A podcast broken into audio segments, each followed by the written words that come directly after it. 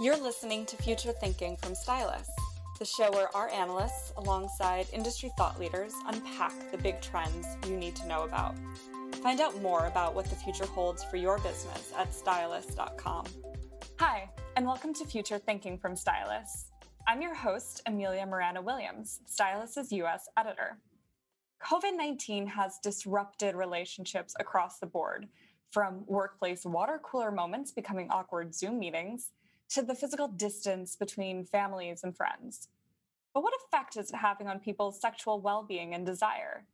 Whether in a couple looking for a hookup or happy flying solo, how has the pandemic affected consumer sex lives? To explore these questions, I am joined by Liz Klinger, co founder and CEO of Lioness, a sex tech company that helps people gain a better understanding of their pleasure.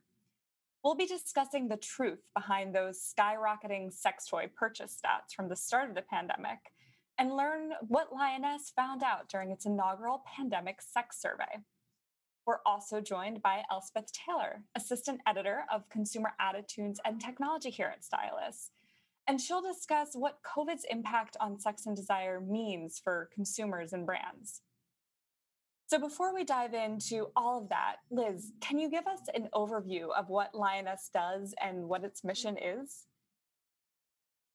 Sure. Yeah. Thanks for, well, first, thanks for having me, uh, both of you. And Lioness, in a nutshell, is a sexual wellness company. And our first product uh, is a biofeedback smart vibrator that can help people learn more about their own bodies, their own arousal, their orgasms through data on an app.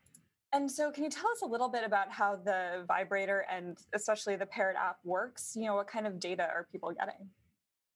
If you look up a picture of Lioness on the surface level, it looks like a typical vibrator, but in the in the inside of the vibrator how it's designed it, it actually has a whole suite of uh, different types of sensors technology that's more akin to a an early smartphone rather than a typical vibrator that would be like battery switch vibration. The technological design of it is much more complex on the inside, but built to be easy for, for people to use.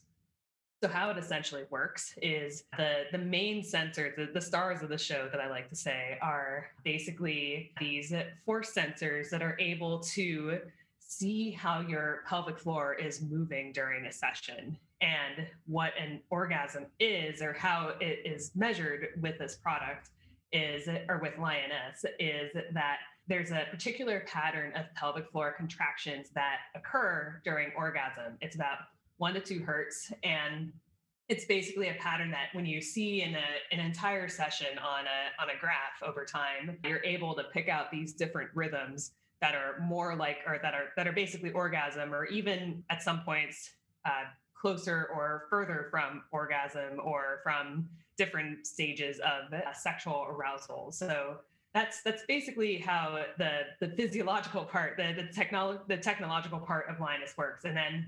Uh, but the user doesn't have to think about that. Like when you're using it, because that, that's a lot of stuff, right? The the user just if they want to see what a session looks like, they just use the vibrator like a typical vibrator, and then if they want to see what a session looks like, they just go to their app and sync their vibrator to the app, pretty much like any other sort of IoT type product for the most part. Why this is this matters and why it's important is it's basically doing uh, what a sex diary would do for people. So if you talk to different sex coaches or sex therapists and if they find that a client has a question about about their sex life or they're looking to improve something or they, they just want to understand their themselves better one thing that they will typically recommend is using a sex diary. So like being able to note and track what happens when you when you try different things.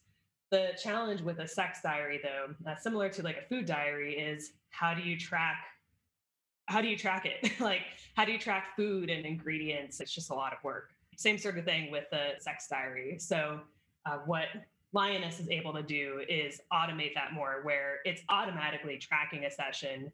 There's also a, an ability for people to add in notes and tags about their experience. So you can add more of that. What was this experience like? What does a good experience look like for me?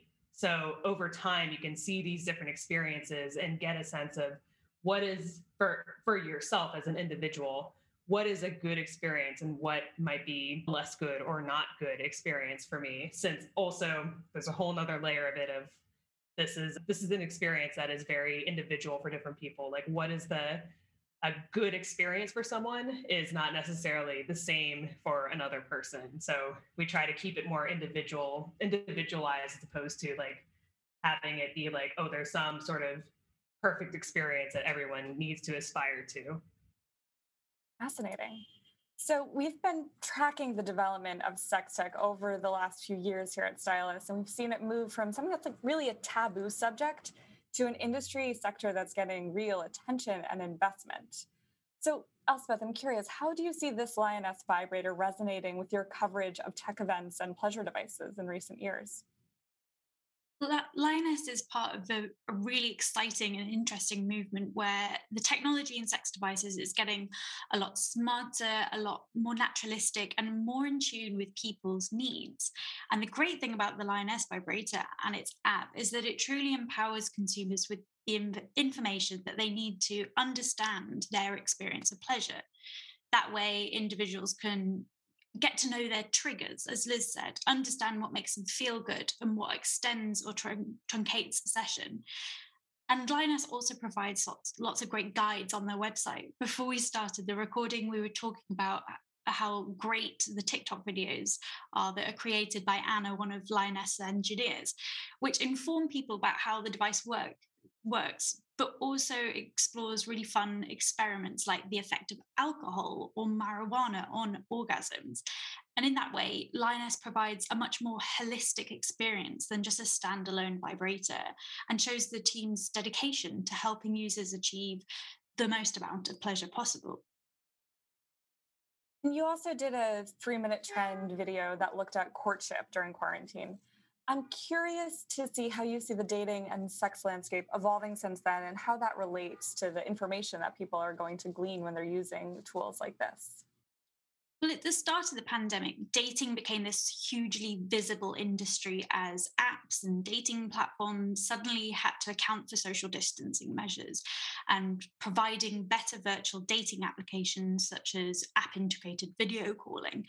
But we also heard many reports of the huge surge in sex toy purchases. I mean, I saw one stat that was a 300% increase in product purchases in New Zealand alone. But then everything went sort of quiet on that front. There were many op eds about what social isolation was doing about our work lives and our friendships and our family life, but not a huge amount of discussion about sex, let alone the effect the pandemic was having on desire, regardless if you're living with a partner or not.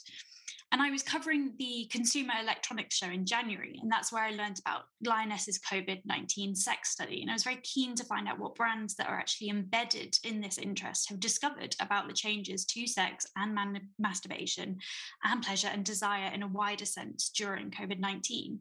And Lioness is so uniquely placed to answer this owing to the insights that they are able to gain via their smart toy. Can you tell us more about the sex survey, Liz? Like, what inspired the research? What were some of the key findings that you got from it?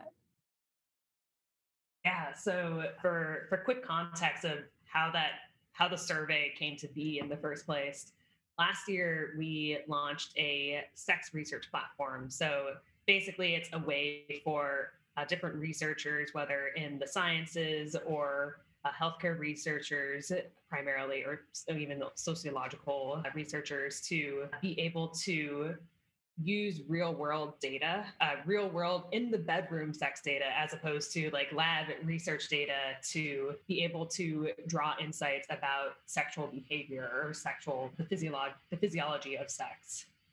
And on the flip side too users can opt into this or opt into different studies because oftentimes a lot of these require different levels of demographic information that we don't collect ourselves at the company. So that's kind of a sense of like what what the research platform is. So what encouraged that research was basically we were we were seeing reports of of sex toy sales surging. There's also some other things about like sex toy sales and where there was actually places where sex toy sales were surging and places where it was plummeting. We're seeing that and we're seeing this data, and it's like, I don't know if that's entirely right. So that launched the report. And what we basically did for the report was look at masturbation frequency with the lioness from 2019 to 2020. So to see if there was a, a, a difference in in masturbation usage between those two years. And we did see a, a, huge difference. And this is particularly with people who had lioness both in 2019 and 2020. So we're able to remove people or like not include people who uh, had just bought the lioness in 2020 because we didn't have comparison data. So we're fil- we, and we started to filter it down more and more to like individual like was there an, an increase in individual usage from 2019 to 2020 so just to be like doubly sure that as we're seeing this data and we're seeing some huge dips in frequency especially as during the the height of covid and uh, particularly in the us and like October through December 2020. We were like, okay, wow, like that is a that was a big difference.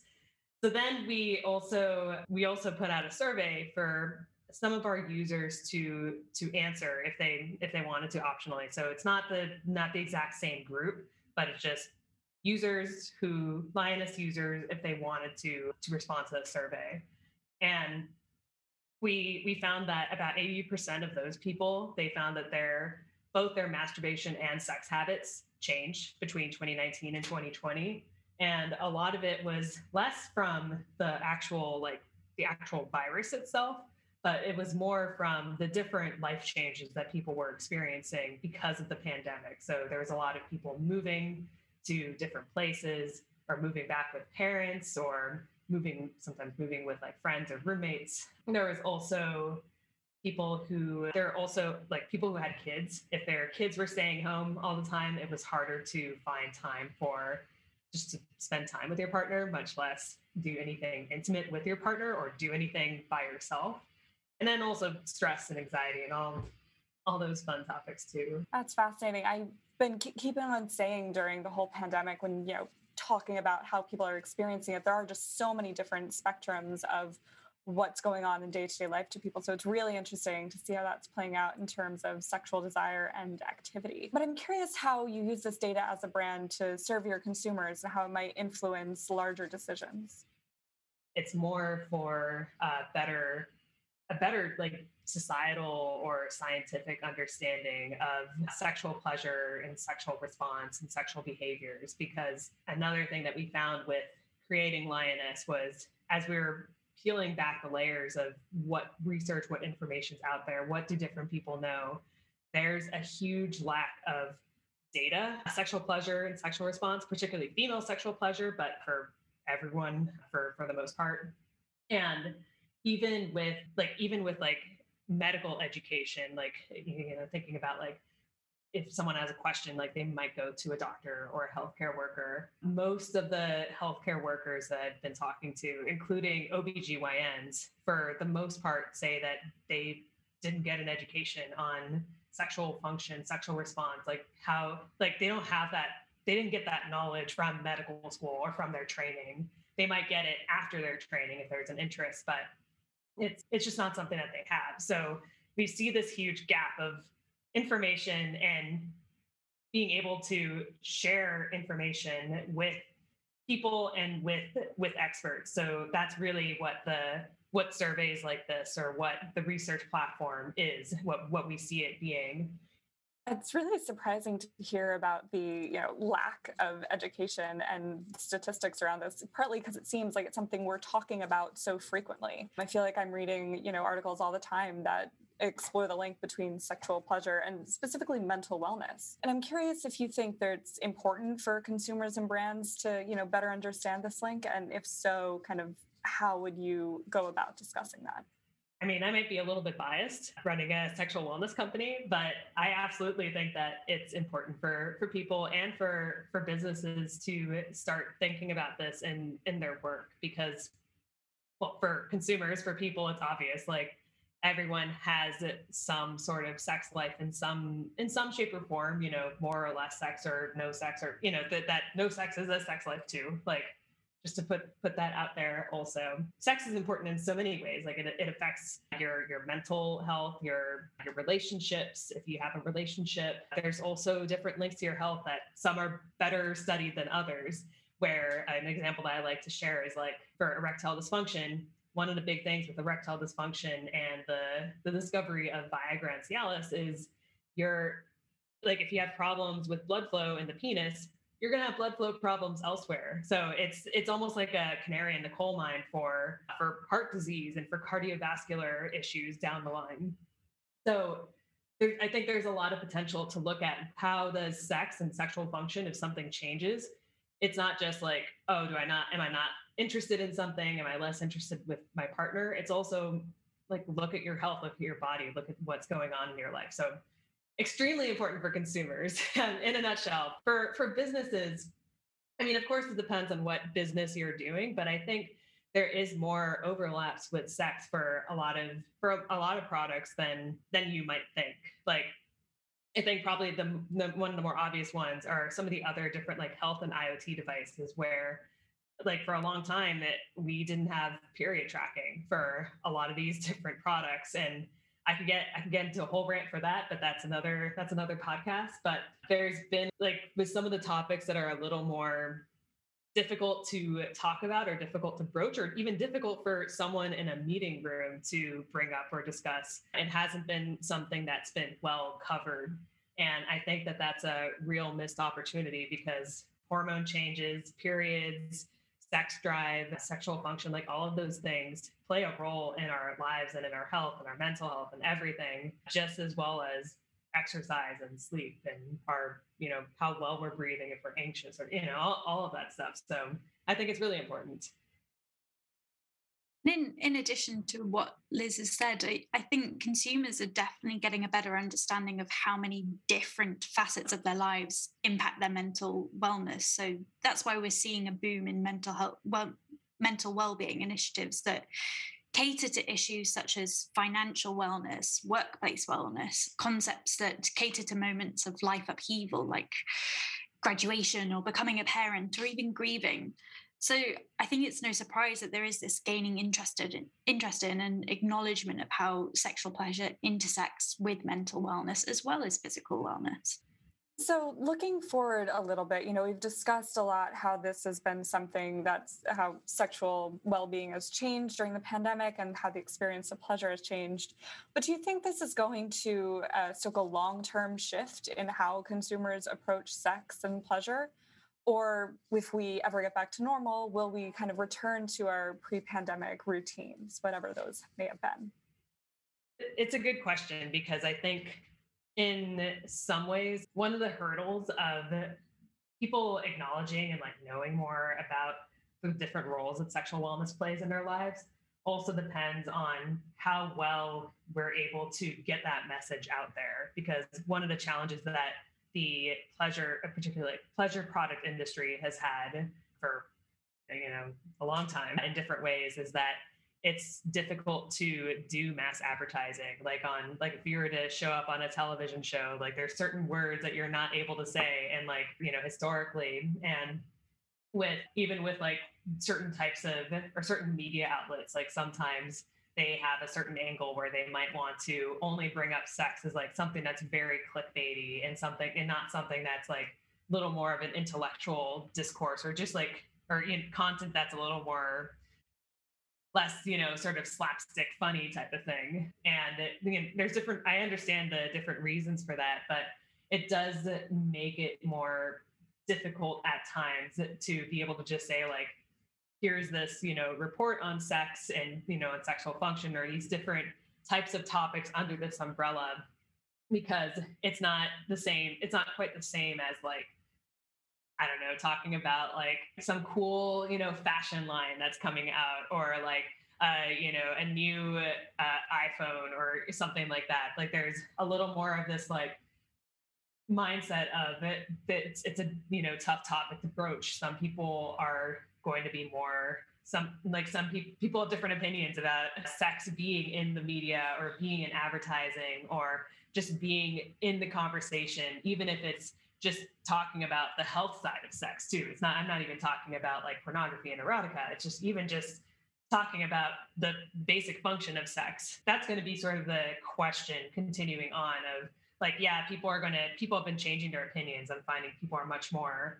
um, comfortable with the topic and, you know, it's a part of our lives in different ways, but it's how are, how are different businesses and industries and the people who are in it going to incorporate that into their own practices, particularly with like mass communication, because yeah, you, you often have someone in there, someone in the middle management rungs who are like, I'm not comfortable with this. And if there's one person in that sort of food chain up to the key decision maker, usually the conversation just entirely just closes. There's something I'd really love to see in the the long term from findings from the pandemic as well, especially from Lioness as well, is the understanding of how sex and desire is context specific. So, yes, many consumers were stuck at home with their partners sometimes. Maybe they had extra time on their hands, but that doesn't automatically equate to a situation that encourages desire. And I think this is where brands outside of sex tech can really step in and support consumers. So, what rituals can they create to help people get in the mood? And then, how does this respond to how people are feeling inside? And I think that's something that consumers would be really it would be really good for them to tune into their desire triggers, as it were, just like the Lioness vibrator records from a physical point of view. So, looking into your crystal ball, what would you hope to see change around these conversations of sex and wellness and health in the next five years?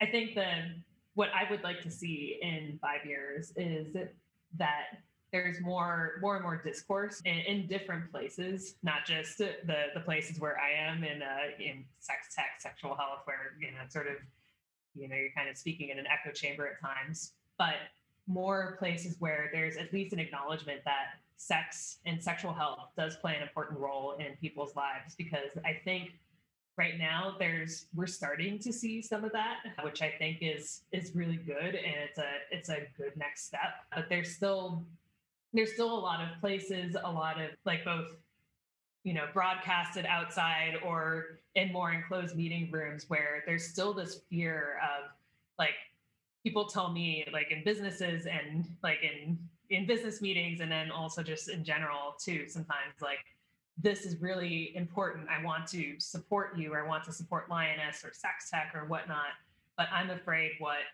someone higher up my higher ups my managers think if i were to do something with this like there's always this like they're like i'm comfortable with this topic. I think it's important, but I'm afraid, I'm afraid of what other people think. I'm afraid of my reputation. You know, if I were to support something in sex tech, so there there is still some of that fear. And my hope is that we can start moving past some of that. Ellie, do you have any predictions here?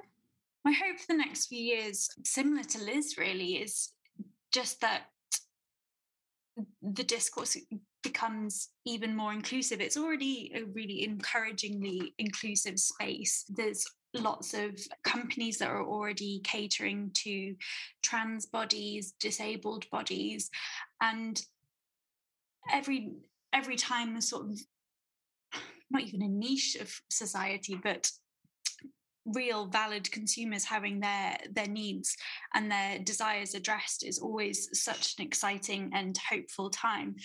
So an area that i would really like to see more representation for is the kind of move away from from the sex and desire discourse being so focused on sort of youth and and discover areas of what does it mean to start and start exploring your desires and your sexuality as an old older consumer and what does that mean if you go through a divorce and you're starting your your romantic life anew and what it means in the context of menopause as well? And i think that's something that has been left out of the conversation but we are seeing some development in that area already with some representation of older consumers in adverts for the sex tech industry and designs for i think amelia you wrote a great uh, blog post for stylus it was about a sex tech company that's making uh, devices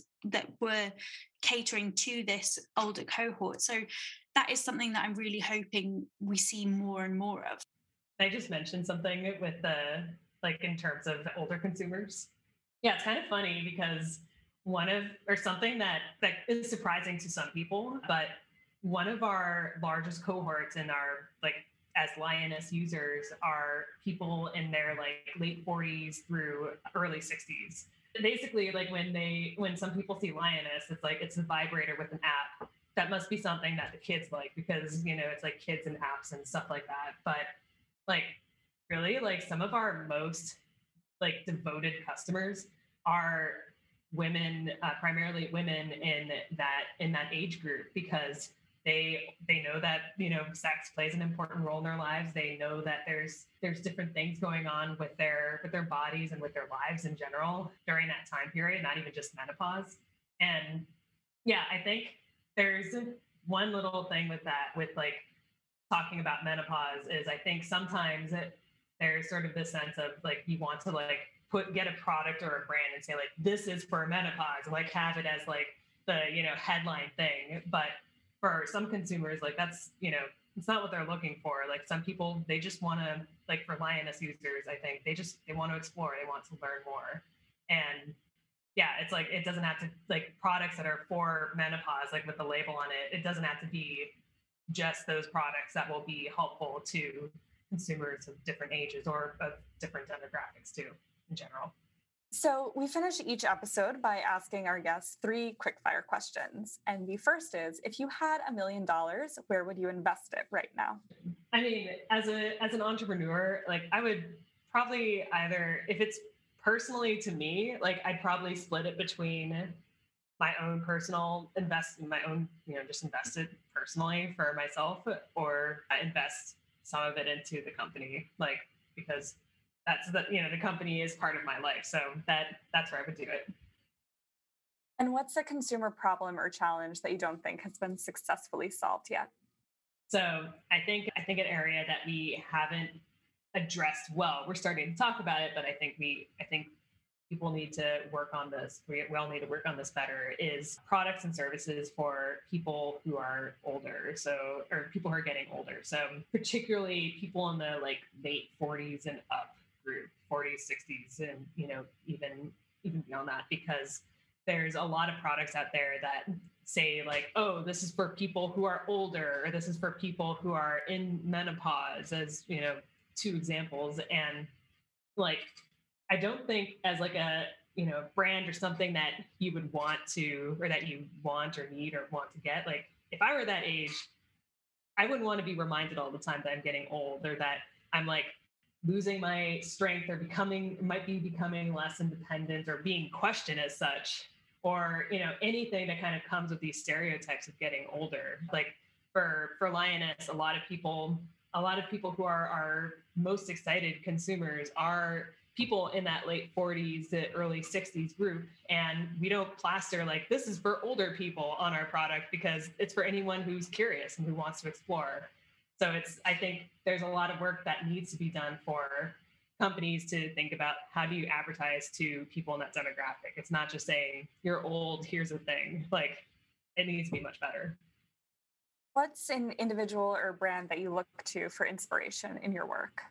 I think Sephora is a really interesting brand to to look at for inspiration for for a lot of different consumer companies because they they do a great job with not just selling you know different products you know a whole array of different products but also holding your hand through finding different types of products introducing you to new things and like really and then you know no matter if you're like a you know makeup newbie like i am or also a like a makeup expert like some of like other shoppers might be like i actually just uh, did a consultation yesterday because i'm like I need to learn how to do makeup. Like I'm doing more video calls, like, you know, or, you know, video interviews and doing more, you know, tutorials and things. I'm showing my face more. I need to figure out what to do with the space. I've never learned that. And they had a class, like they have like individualized classes where they just hold your hand through things and recommend different products or techniques or things. So it's it's it's a great brand. It's great to kind of see what they're doing and see how you can use that for other companies and other industries. Fantastic. Well, that was a fascinating and wide ranging conversation into the mechanics and business of pleasure and sexual wellness. And I want to thank my guests, Liz and Elspeth, for joining me on our taboo busting discussion. And I want to thank you all for listening. I hope you'll join us next time for more future thinking from Stylus. You've been listening to Future Thinking from Stylus, the show where our analysts, alongside industry thought leaders, unpack the big trends you need to know about. Find out more about what the future holds for your business at stylus.com. And if you like what you heard today, make sure you subscribe to Future Thinking in iTunes or Spotify or wherever you get your podcasts to hear new episodes as soon as they're available.